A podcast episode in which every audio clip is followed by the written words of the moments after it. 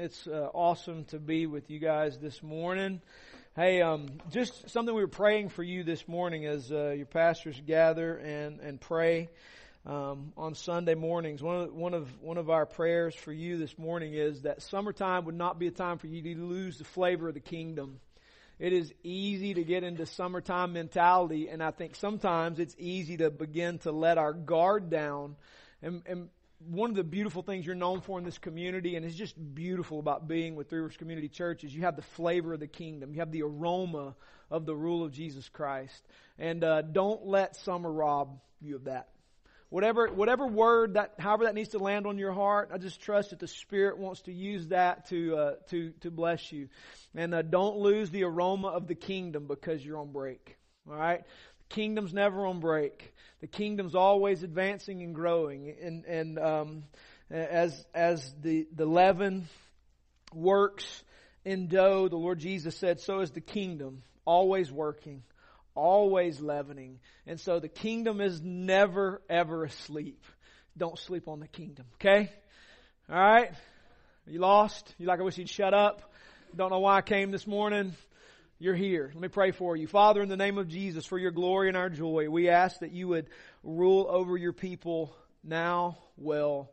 And uh, almost sounds like a dumb prayer to pray uh, because you rule well and you never stop ruling well. We ask that you would manifest that in our presence. Your, your well ruling, we would taste it, feel it, enjoy it. So, Holy Spirit, we bow the knee. We say we are yours. And King, we ask you to rule among us powerfully. Teach, instruct, guide us into truth. Counsel us in all the ways we need counseling. Um, reveal, open our hearts, and uh, do work in us um, to take us another another way uh, in our sanctification. So help us now uh, to make sense of your word. Counsel us in the truth. Guard us from lies. And we pray that all these things you would receive great glory and our joy in you. We pray. Amen. Ephesians chapter 6, we're wrapping up the book of Ephesians. Just a couple more weeks and we'll be done and there'll be time to move on. Today we're taking a look at Ephesians 6:17 and the, the continuing theme from chapter 4 on is walking worthy in the gospel. And today verse 17 introduces how we walk worthy in the gospel through putting on more armor.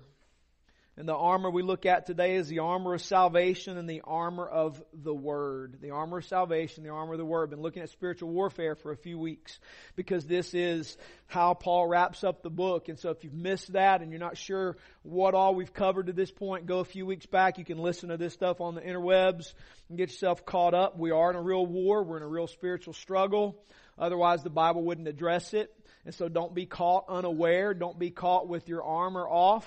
Know how to put it on. Know what it is. As we said before, we're not making much out of the metaphors. Often these passages get taught and the metaphors are made more of than they're intended. And we're not making much of the metaphors. I'm not even using the metaphors. We're focusing on the armor. And so the armor is not a helmet. The armor is salvation. So I'm going to be mentioning helmet you can go look at the helmet, but the helmet of salvation is not to guard the head, thus your brain. That is missing the point. We're focusing on the armor, not the metaphor, so that we don't miss the point. And today we're looking at this last two pieces of armor, which is salvation and the Word. Salvation and the Word. Um, I, I, read an article this week on a, a, a news site about a celebrity type person who is converting from Christianity to Judaism, going backward, which means they never were in the faith. That's my commentary for you there. You don't walk away from Jesus after having been in Jesus. That doesn't happen. Read Hebrews carefully. You're in Christ, you remain in Christ because Jesus doesn't lose what the Father's given him. The Father has given me a people, John 10, and all those the Father gives me will come. This is why we're good Calvinists. This is summer. I can speak plainly. And I'm not a faculty member at Unity Christian School anymore. We're Calvinists. We believe in the sovereign election of God. We believe in the providential sovereign election of God. It's in the Bible. Oh, that felt good. Like something just healed in me. I don't have to play politics anymore. That's awesome. All five points. Glory. Because they're biblical. If you have a problem with those, you have a problem with your Bible. Jesus said, all those the Father has given to me has past, perfect tense verb, completed in the past, completed in the past, done, sealed, finished, completed. They will come to me. In other words, the grace of God is irresistible. When the gospel falls on one of those, the Father's given the Son, they come because they don't have an option. that felt so good. This is why the Great Commission will never abort. This is the boldness we have in preaching the gospel to the nations. Is because Genesis 12, alright, God promised Abraham a people from all nations. And he will fulfill his promise to Abraham through Jesus to make God a people from all nations. This is why we go boldly and preach the gospel boldly because those who've been given to the Son will hear, they will come and He holds them, John 10, and they will never be lost. This is our confidence we have as followers of Jesus that we don't walk away from Jesus. That was a rabbit's trail. So this person was never in the faith, but, and I'll tell you why in a moment. They converted from Christianity to Judaism, and they were quoted as saying that they believed the Old Testament, but that all the stories are not intended to be taken as actual history or factual. They like the opportunity those stories afford them to believe and exercise faith. In other words, the Old Testament's full of myths intended to help them just believe and have faith. And, and that sounds all beautiful, right? Until you ask the question, well, what is the object of your belief? What is the object of your faith, right? But you gotta understand, faith has an object. Belief has an object. You don't believe in belief. You don't have faith in faith. That's new agey, cosmic humanist type junk. Faith has to have an object. You are all exercising faith right now. Do you know what the object of your faith is? A chair. All faith has an object. You are firmly planted on a chair and you're trusting the physics and the mathematical calculations done by people smarter than us or some of us. And you're trusting your faith right now has an object. Biblical faith has an object. And it's not just to have faith so that you can get over some of life's hardships by just believing. This is some of the junk that gets injected into American Christianity where faith is sort of what we worship, not Jesus who gives faith. We just have faith. Have faith. Faith will get you whatever you need. No, it won't. No, it won't. We don't have faith in faith. We don't have belief in belief. So this person's idea is the Old Testament's a story full of myths that help them to just believe. Right? You see, the problem is there's no salvation in that. That's cold. That's dead. If that's the case, then atheists are really onto something because if there's nothing out there to have my face, my object of my faith, if it's not resting in something, I just, I'm just exercising faith in nothing. And, and if I don't have faith in if my faith is in nothing, then what is it in? It's, then it's in me. It's, it's in, what is it in? It's, too many questions. Atheists have a better answer than that. Right? You see, without a robust doctrine of the scriptures, there's nothing one can hang their hat on regarding salvation or even the need for salvation, right? If I don't have a robust doctrine of the scriptures, who am I to say I need saving? What tells me I need saving? Right? You see, the source of one's truth is vital in determining one's framework for understanding who they are. If we toss the reality of the content of the Old Testament and the New Testament away for objectless faith, then we really don't believe we're in need of saving.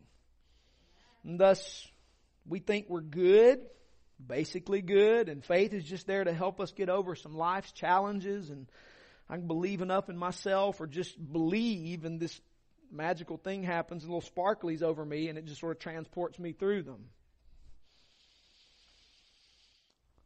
the armor of salvation, the armor of the Word of God go hand in hand.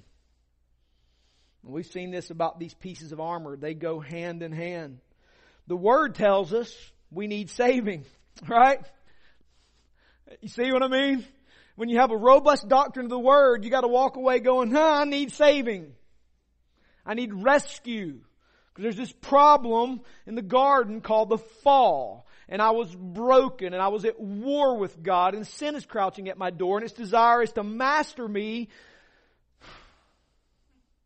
So you, you can't even get out of chapter three of the book before you realize I need fixing. So when you have a robust doctrine of the Word, you recognize, oh geez, I'm in, I'm in need of saving, right?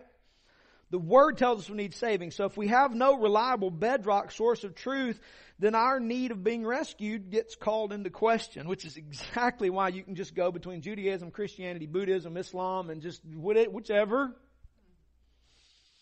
Just pick the one that makes you happiest. Can't do that if you wield the sword of the Spirit. Remember, all the way back to the beginning of spiritual war and these pieces of armor, Isaiah chapter 59 verse 15 through 20 reminds us that this armor isn't something Paul's just making up. Paul's just not pulling things out of the air. Under the inspiration of the Holy Spirit, he's coming from Isaiah 59, 15 to 20, in which this armor that has been supplied to us is the Messiah's armor, God's armor. The armor that the Messiah himself takes on to wage war and establish his kingdom, which helps us to understand there's great confidence in the fact that when Paul says we have this armor that's been supplied by God and it's all the armor, he hasn't left anything out. It's everything we need, put on through prayer. So we have God's armor supplied to us by grace through Jesus Christ, put on in prayer. And this gives us great confidence in the fact that this is the Lord's armor and this is the armor He's made available to us. And so that protection, redemption, and salvation are the possessions of those He's given them to. So as we look to be armored up, we look to do this with great confidence that this armor is God's armor. It's made available. It's fail safe. It's a fail safe guard. It's a fail safe guard against the enemies of the gospel. So let's take a look at these final two pieces of armor that we're put on through prayer and our abiding in Christ. Let me go back and kind of, let me just go read. Like, Paul writes long sentences. Very long. So it's hard to just go back when your translation is kind of literal grammatically. You kind of keep going back and looking for where the sentence starts over and you just keep going back. Next thing you know, you're in the last chapter. You know, it's like, where do I start? So you just pop back up to verse 13, and we'll read uh, down through heck verse 20.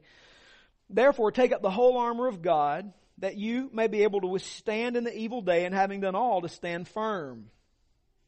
Standing therefore, having fastened on the belt of truth, and having put on the breastplate of righteousness, and as shoes for your feet, having put on the readiness given by the gospel of peace. In all circumstances, take up the shield of faith with which you can extinguish all the flaming darts of the evil one and take the helmet of salvation and the sword of the Spirit, which is the Word of God, praying at all times in the Spirit. That continuation of that sentence, not starting a new sentence in verse 18, the praying being the participle, defining how you put on the armor, which if you're wondering how, why do we say put it on praying? Because that. Praying at all times in the Spirit with all prayer and supplication. To that end, keep alert with all perseverance, making supplication for all the saints. We'll hit that next week. And also for me that words may be given to me in the opening of my mouth boldly to proclaim the mystery of the gospel for which I am an ambassador in chains, that I may declare it boldly as I ought to speak. Verse 17 tells us here that we are to put on salvation and the word as our final two pieces of armor. Number one, salvation. A little quote here from D.A. Carson. To put on the helmet of salvation in the context of this letter. Now, this is in the context of Ephesians. This is where sometimes we, we lose our minds, Bible teachers, in teaching this passage. We make too much of the metaphor and we draw it outside of its context and then we make stuff up. By the way, if you ever lead a Bible study, let me just encourage you, you don't have to make anything up. I think one of the things that keeps people from leading Bible studies and, and hosting radical life groups is you feel like you gotta, you gotta be like the, the superstar podcast guy. Those cats often just make junk up. God already made it up for you. It's in the manual. You don't have to make anything up. I always, I do this with my, my students in class. I'll be reading a Bible passage and I'll ask them a question that the next verse answers. And then they look up from the text and you can see their eyes looking up to whichever side of the brain they're thinking from and they start making up answers. And it cracks me up and I say, no, no, look down. Just, no, look back down and keep reading. Now, oh, he told us. Like, yeah, it's in the manual. You don't have to make it up. Isn't that awesome? God gave us everything we need. There's nothing lacking here. All right? So, context, just let, let it speak. Just let it talk. It's complete, perfect, lacking nothing, the Bible tells us, right? So, verse 17 tells us put on the helmet of salvation. So, back to Carson. Put on the helmet of salvation in the context of this letter this is beautiful and this ought to liberate you. I hope this gives you great joy. Is to assure our hearts of our union with Christ. That we are already seated with Him and so secure in Him from chapter 2 verse 5 to 8. We hold the strong ground. We are only called to stand. End quote. Listen, to put on salvation is not to get saved daily. That's not what putting on salvation is. It is to realize and understand what Paul has already stated in the letter when we studied this all the way back in September, October, November, January, right? Is the understanding of where we already are in Christ. Remember chapter 1? We have been chosen in Him before the foundation of the world. That's enough, but he goes on. So that we might receive adoption as sons, and God loved us, and then He gave us His Holy Spirit as a deposit, guaranteeing, guaranteeing, not, huh, maybe, guaranteeing our inheritance, right? So that's chapter one. So when he says put on salvation, it's not get saved again, it's not renew, it's not rededicate. It is put on the assurance of what He has already done for you in Christ Jesus. If the armor is salvation, then the temptation is to doubt that salvation and to doubt that call of salvation and to bring it into question and to question the security of our being saved. Does that make sense? If the armor is salvation, then the temptation would be to call into question the validity, security, and established nature of our salvation. To put on salvation is to battle for the assurance of our salvation. Let me just throw this out there. Let me just be partisan for a minute. If you toss what the Bible teaches on election to the side, you have no basis for security. What you took up on your own, you can walk away from on your own. By the way, that's Arminianism played out. That's that like that, that that's that is the tenet of Arminianism. And people foolishly called Calvinist Arminians. There are no Arminians in this room, very few in this town because that position holds that you took up on your own God's offer to you and you can and will walk away from it if you don't stay on your own. Just be honest. If that's what that is, I'm out. Cause I know me better than you know me. And I will quit on you if God doesn't sustain me. Does that make sense? And if you will be honest with yourself, you'll quit on me and you'll quit on God if He doesn't sustain you, right? So let's just, let's just be honest here, right? I'm battling for the assurance that what He has done for me will stand in the evil day. Isn't that what He said? And having done all, you just stand. Right? And so we're battling for the assurance that what God has done for me in Christ is going to stand. that when I even can't answer the questions, when I don't have an answer for the questions, that He's got me. You know? And if you've lived in an ivory tower, chances are you have no questions. Right? But if you've been raised outside the tower, you got questions. You ought to have questions. And some of them are hard to answer. And so having done all, we stand with feet firmly planted on the grace of God. We stand trusting that He can sustain that which He has entrusted to me until that day. So what we're battling for is the assurance that what He has said He will do. All those the Father gives me will come to me and I will lose none of them. I'm battling for the assurance. Jesus, you still got me? Because sometimes it doesn't feel like He's got me, right? Thank you. Sometimes it feels like, Jesus, where are you? And what we're battling for is the assurance that He is near. One of the greatest lies of the evil one is that God's distant. God is never distant.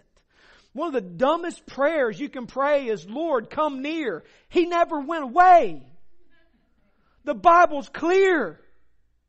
Holy Spirit dwells in you. He's here. It doesn't get any nearer than that.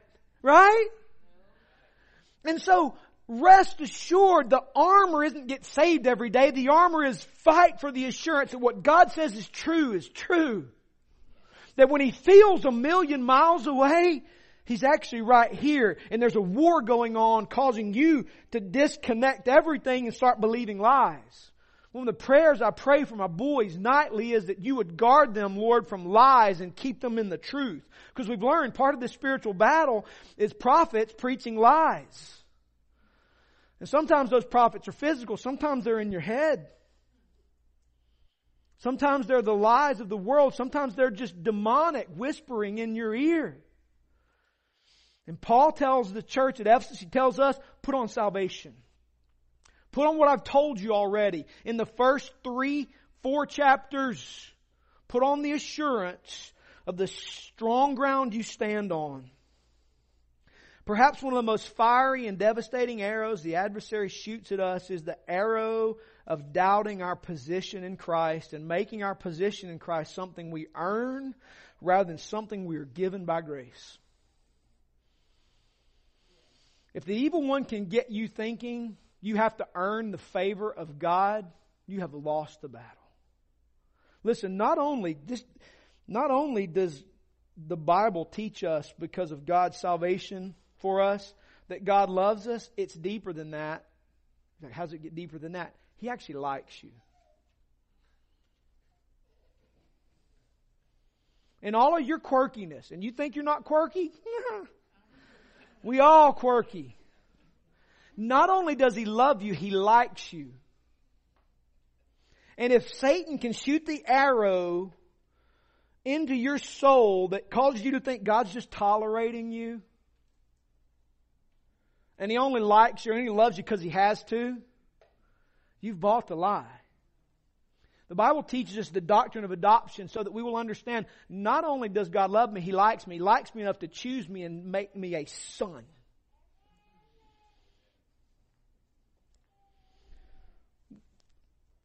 Lest we forget what Paul said, let's back up to Ephesians chapter 2, verse 4 to 9, and let's look at the assurance that we have. By the way, you're studying the Bible, just, just look at the manual. If you're wondering why did they say that right here, look back a couple chapters and read it. Go, oh, there it is. It's just the art of reading. I know we don't do much of that. Art of reading. It's in the manual. Thank you, Dr. Barnett, for that little phrase. Missiology professor, Southwestern Seminary. Some of you guys who took perspectives a few years ago, we had we got to have Dr. Barnett here. Some of you guys got to meet Dr. Barnett, and he's actually rebound his Bible. It's got the manual written on it. I love it. When mine wears out, I'm going to get the manual. It's in the manual. Let's let's look back into the manual, what Paul's written. Ephesians 2, 4 to 9, and let's see what he said about our salvation. But God being rich in mercy because of the great love with which He loved us. Wow. Even when we were dead in our trespasses,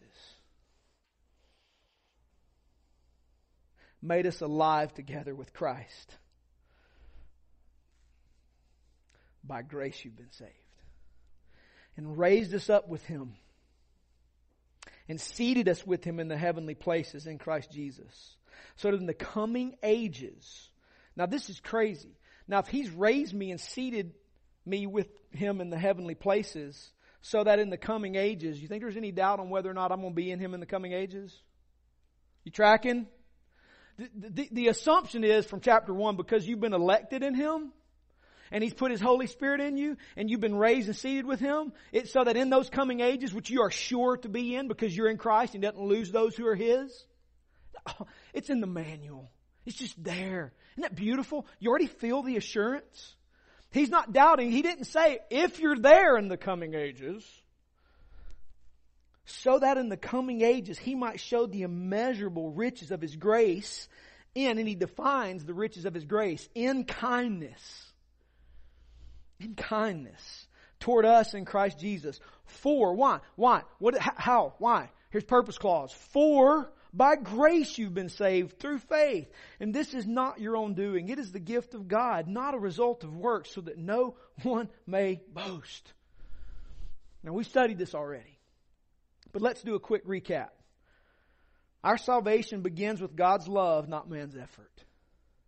You're saved because God loved you before you were lovable. What does he say? But God being rich in mercy because of the great love with which He loved us. God's salvation begins in His love, not your effort to be cleaned up. So God's love of you and your salvation isn't contingent on you being clean. It's not contingent on you doing good enough. It is very simply on God's love, period. Second, our salvation comes from God's mercy, not man's ability because God is rich in mercy and the great love with which He loved us. Our salvation comes from God's mercy, not man's ability. It's not even your ability. It's not God looking and go, boy, that, that cat right there's got some, got some ability. As a matter of fact, we're taught in the Bible, God chooses the weak things to despise the strong, 1 Corinthians chapter 1. Go back to the Old Testament. Who did God pick over Jesse and Jesse's family? The oldest? The tallest? No. The one that, by the way, David's father, the Hebrew is, he's the worthless one, so that's why I have him out there with the sheep. Jesse didn't consider David worthy enough to even bring in and line up for Samuel to look at. Who did God pick to be king? The one man thought was worthless. And God said, I don't look as you look. I look at the heart, not the stature. So God doesn't look at your ability. It's based completely on His mercy.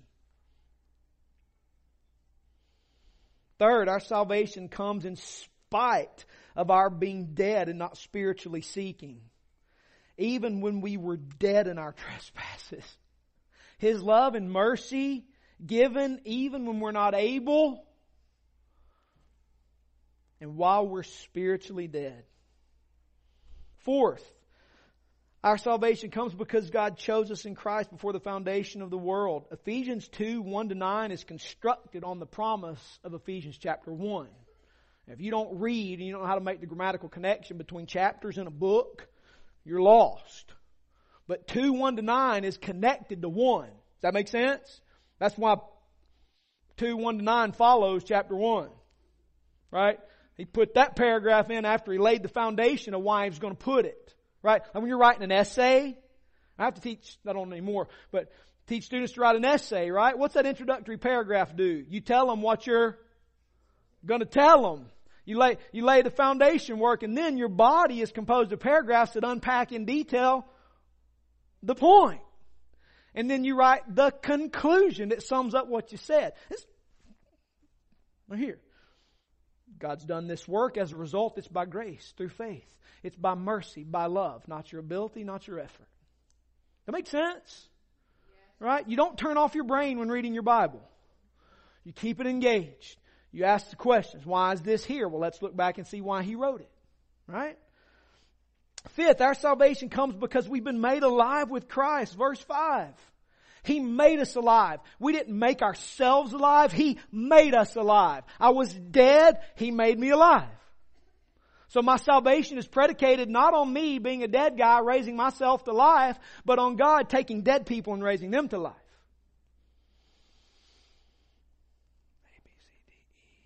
Six, F. There are letters in my, on my notes. Sorry. F. Number six, our salvation comes because of grace. By the way, these are just coming out of Ephesians 2, 4 to 9. Our salvation comes because of God's grace. That's God's kindness and unmerited favor. I'm saved because God is kind. Number seven, our salvation comes because God raised us up with Christ. Verse six, He raised us up and He seated us with Christ in the heavenly places. This is why D.A. Carson said we have the strong ground. We have the high ground. We're looking for assurance not to be saved again. We have the high ground of being in Christ. Remember all the way back to September when we started studying Ephesians, this theme of being in Christ and the number of times, 33 plus times Paul used that phrase in Christ in the book of Ephesians. We've been seated in Christ. I am in Christ. Christ is in me.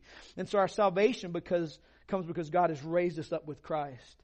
Our salvation comes because God has seated us with Christ in the heavenly places. This is why Paul will tell the Ephesians here that we just need to stand is because we are with Christ in the heavenly places and because Christ rules those heavenly places where these principalities and powers are and we're in Him and we're with Him. We just have to stand.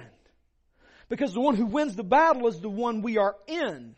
Therefore we put on His armor and stand in Him. No effort of our own, we are in Him. And the strength of the armor comes from the one who we are in. By the way, you ought to feel your confidence rising. You ought to be feeling inside of you like, Dadgum, I'm saved. I think I, I'm alright. That's the point. Our salvation comes in order for God to show us the immeasurable riches. This, we, we, we, we heard this this morning in our, in our men's group Conquer series, which you're going to hear more from me about that in the not too distant future.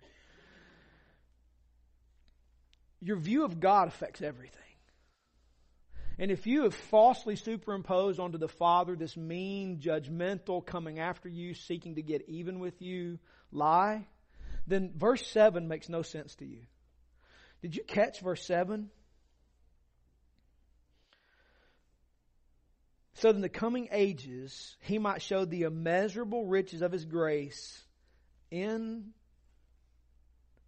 kindness toward us.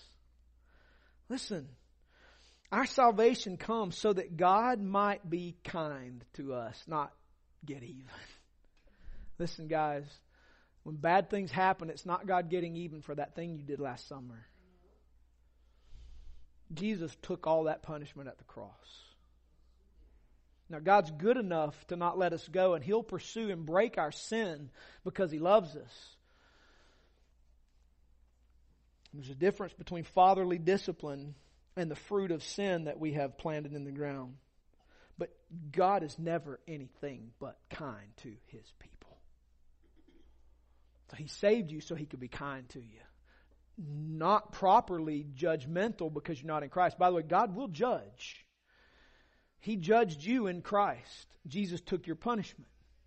But if you do not repent and believe the gospel, you will find the judgment of God in hell. But in Christ, you get nothing but His kindness. Our salvation comes by grace through faith as a gift of God, not our works.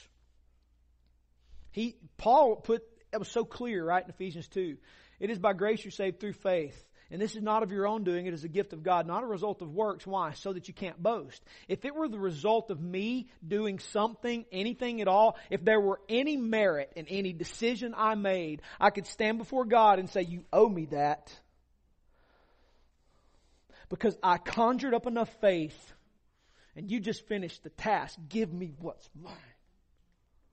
And Paul says, Lest you miss the point, faith is God's gift to you so that you can't come before God and say you earned it.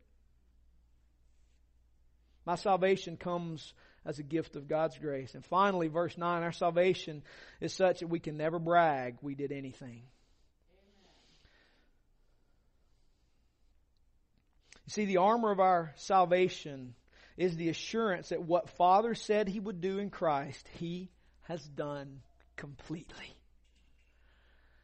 Listen, guys, The armor you need to put on through prayer today is the trust that what the Lord said He would do, He's done in Christ. And you stand today in the presence of God, not by your merit, but by His grace, and you are His. Hebrews 10:14 says, "For by a single offering, that is the cross, he has perfected for all time, perfected for all time those who are being sanctified." If you're in Christ and you are being cleaned up, He's perfected you. And by the way, this is why Paul can say in Philippians 1 6, He who began a good work will complete it. Why? Because He's perfected those of you who are being sanctified. Your completion in Christ is fixed. That's good news, by the way. There's, there's a lot of reasons why the Bible calls this message good news. That's just one of them. Note, however, that this assurance of our salvation is built on what is written, not our feelings on the matter. Notice we're appealing to what is written, not how we feel on the matter. If we appeal to our feelings on the matter, it just depends on the day, right? Depends on the circumstances because so often we are circumstantially ripped around by how we feel. We're appealing to what is written on the matter. Therefore, we have to have an unbreakable dependence on the Word of God that we are assured tells us what is right and true so that our assurance can stand. Which leads us to this last piece of armor, and that is the Word. The Word. Do you feel a little emboldened that you're Christ's? Yes. Praise the Lord. If not, you go back and listen to that again or read it, do something. By the way, if, if doctrinally you just got challenged, it's okay. Believe what's in the manual. You believe what's in the text, you will find your assurance growing. You disregard what's in the text, you will find sand to stand on that will shift. It's in the manual. And it is the basis of my assurance in yours. So we stand on the word. Number two, the scripture, the scriptures are a ballast. You guys know what a ballast is? It's weight in the bottom of a ship, keeps from turning over in rough seas. The scriptures are a ballast that will keep us upright and steady in the most violent of storms. Only at one's own peril do they jettison the Word of God as their manual in all of life. I don't believe it's a coincidence here that Paul's armor list begins with the meta narrative of the truth, the noun, you remember that? And ends with the word. That's not coincidence. I wrote a little paragraph I'm not going to spend time with here, but there's it's a literary device. And it's intended, it's bookended on purpose so that you can see kind of the point. This armor is sandwiched in between what is true and the content or where that truth is found. And that is in the Word. This is why there's a footnote here. I love writing footnotes. Footnotes are beautiful because they're sort of like to the side, they're rabbit trails. You can even rabbit trail in writing. They're called footnotes. It's beautiful. This is why a good systematic theology always starts with the doctrine of the Word of God. Otherwise, the entire content of that systematic theology can be called into question because the basis for determining what the whole Bible teaches on any given subject isn't intact. So if you don't like Grudem and you're picking another systematic theology, make sure it starts with the Word of God. If it doesn't, his presupposition is that the Word comes down the line.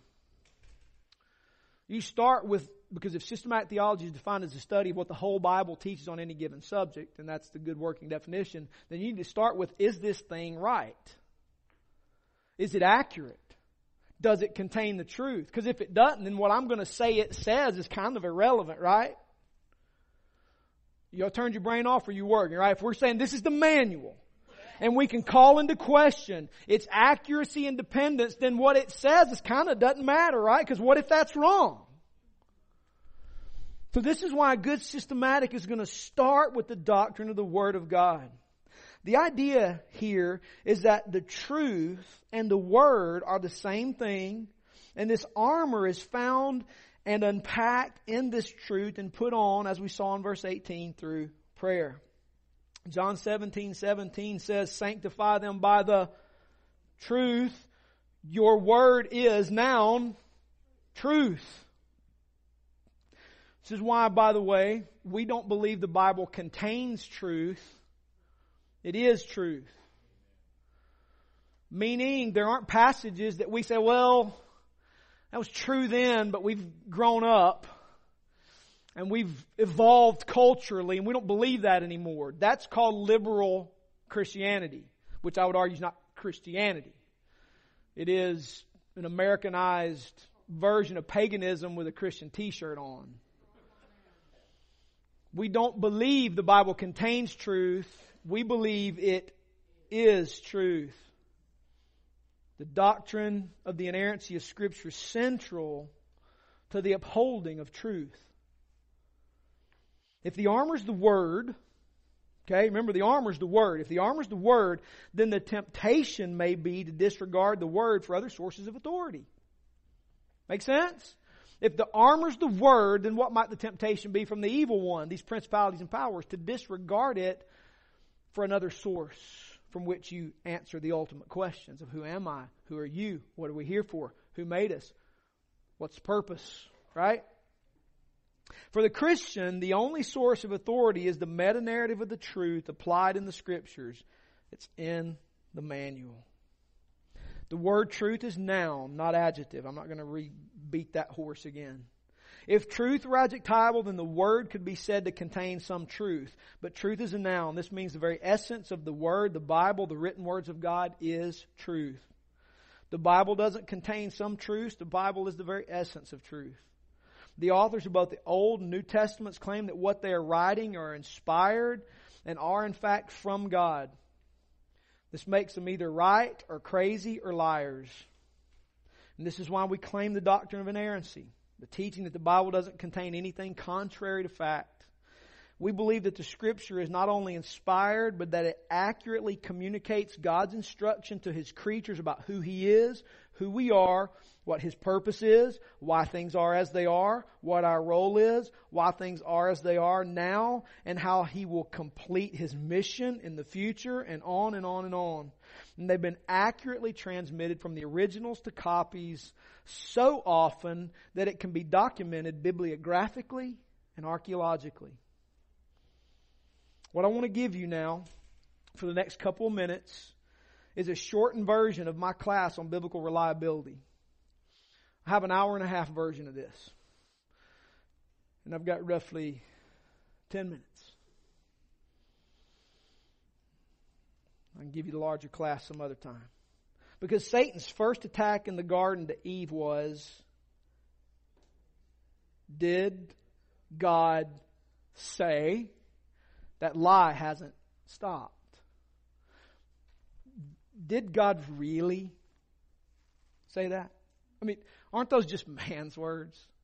And didn't they just say God said it? Because after all, they're power hungry, right? And men are power hungry. So what they did was they wrote it down and said it was God's word so that other people would just do what they said and give them money, right?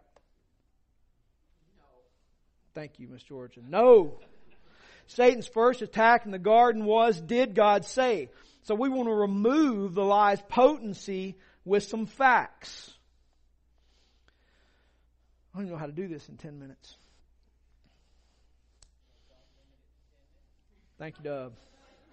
Coming from a college professor, I love it. First of all, it's the transmission process. This process of copying from the originals.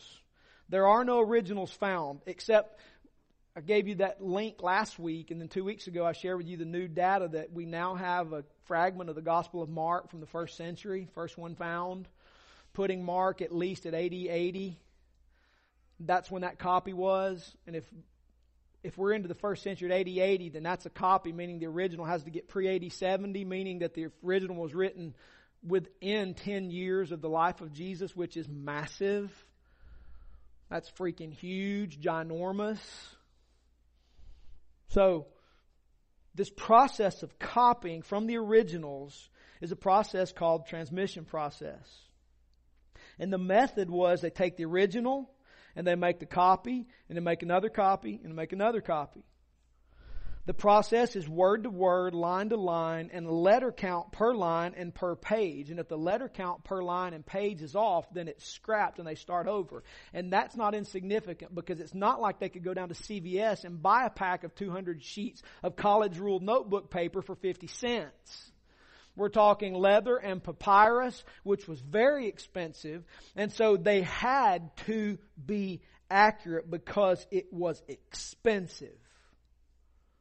We're talking about a scribal heritage of copying. By the way, How the Irish Saved Civilization is a book you need to read. Not a Christian book, but it is a, it is a sketch historically of how Patrick's men and followers of Jesus Christ copied the scriptures in order to preserve them from the Vikings burning everything to the ground, and how Western civilization is preserved because Patrick's men in Ireland did this preservative work. And by the way, you're about to see some bibliographical and archaeological evidence that not only did they do it, they did it right. How the Irish saved civilization. Homework. Go get it. Amazon two ninety nine. If you don't read it, you're not a Christian. Just kidding. You need to read things by non Christians that validate what we know to be true. Because one thing for us is to make stuff up. It's another thing when it's bibliographically and archaeologically factual. Make sense? That's called academia, scholarship, right? So it had to be good. So let's start with the Old Testament. I'm just going to give you one quick, two, well, two quick things. Dead Sea Scrolls, 1947. If you don't know the story, little boys play in 1947, throws rocks into a cave because it's fun to throw rocks in caves. They make sounds. And what he heard was a different sound because what he heard was a rock breaking clay jars. Crawled down in there, found scrolls, showed his dad. Dad called the authorities. What they discovered in the Dead Sea Scrolls was a copy of Isaiah. Among many, many, many, many other documents, it took us a thousand years closer to the original and they proved to be word for word identical with the Hebrew Bible in more than 95% of the text. And the 5% of variation consisted of slips of the pen and variations in spelling. That's fact. Ebla tablets discovered at Tell Mardikh, modern day Syria. The Ebla tablets, this is cool. This is awesome. Julius Wellhausen, German theologian. And by the way, wonder why I harp on evolution so much is because evolution isn't just a biological thing. It affected all disciplines, including language and theology. The belief by Julius Wellhausen and many German theologians, which led to the perversion of the Lutheran Church, which is why it was in such a state. So when Bonhoeffer comes along, the Nazi regime, they couldn't stop anything because they had sacrificed the authority of the text so much that they just kind of gave in to Hitler's whims. All right? So Wellhausen's theory is because evolution is also a linguistic issue because man was a knuckle dragging grunter and language evolved. Moses could not have penned the first five books of the Old Testament because language wasn't complicated enough and Moses wasn't complicated enough linguistically to be able to do such a thing. So therefore, the first five books of the Old Testament written by multiple authors based on the name of God used in each book. That was that was Ben's Southwestern graduate. Some of you guys have been to Southwestern or maybe some other school and studied Bible. This was an accepted theory of how we got the first five books of the Old Testament, the documentary hypothesis. Well, the discovery of the Ebla tablets at Tell Mardikh in modern day Syria is crazy. Date a thousand years prior to Moses. And it's a complete library of stone tablets with complex writing and language and grammar meaning Moses was well capable of writing, nay, was raised in the house of Pharaoh, and did write, and thus we have ample belief that Moses not only could have written the first five books of the Old Testament, but did. And if we got writing takes us a thousand years prior to Moses with complex grammar, good evidence man wasn't a knuckle dragging grunter. God's a communicator, he speaks, and Adam, being an intelligent being, is a communicator and speaks. Make sense? Vital. Hittite civilization. Hittites were often used as a tool to throw rocks at Christianity because they were considered to be a mythological people. And they're only talked about in the Bible. And there was no proof of that people. Well, because of archaeology and the study of the land, Hittite civilization was discovered. Discovered that it was a civilization that lasted 1,200 years. And do you know you can get a doctorate in Hittite studies from University of Chicago today? Because they existed, and the Bible said they did. You think this thing's trustworthy?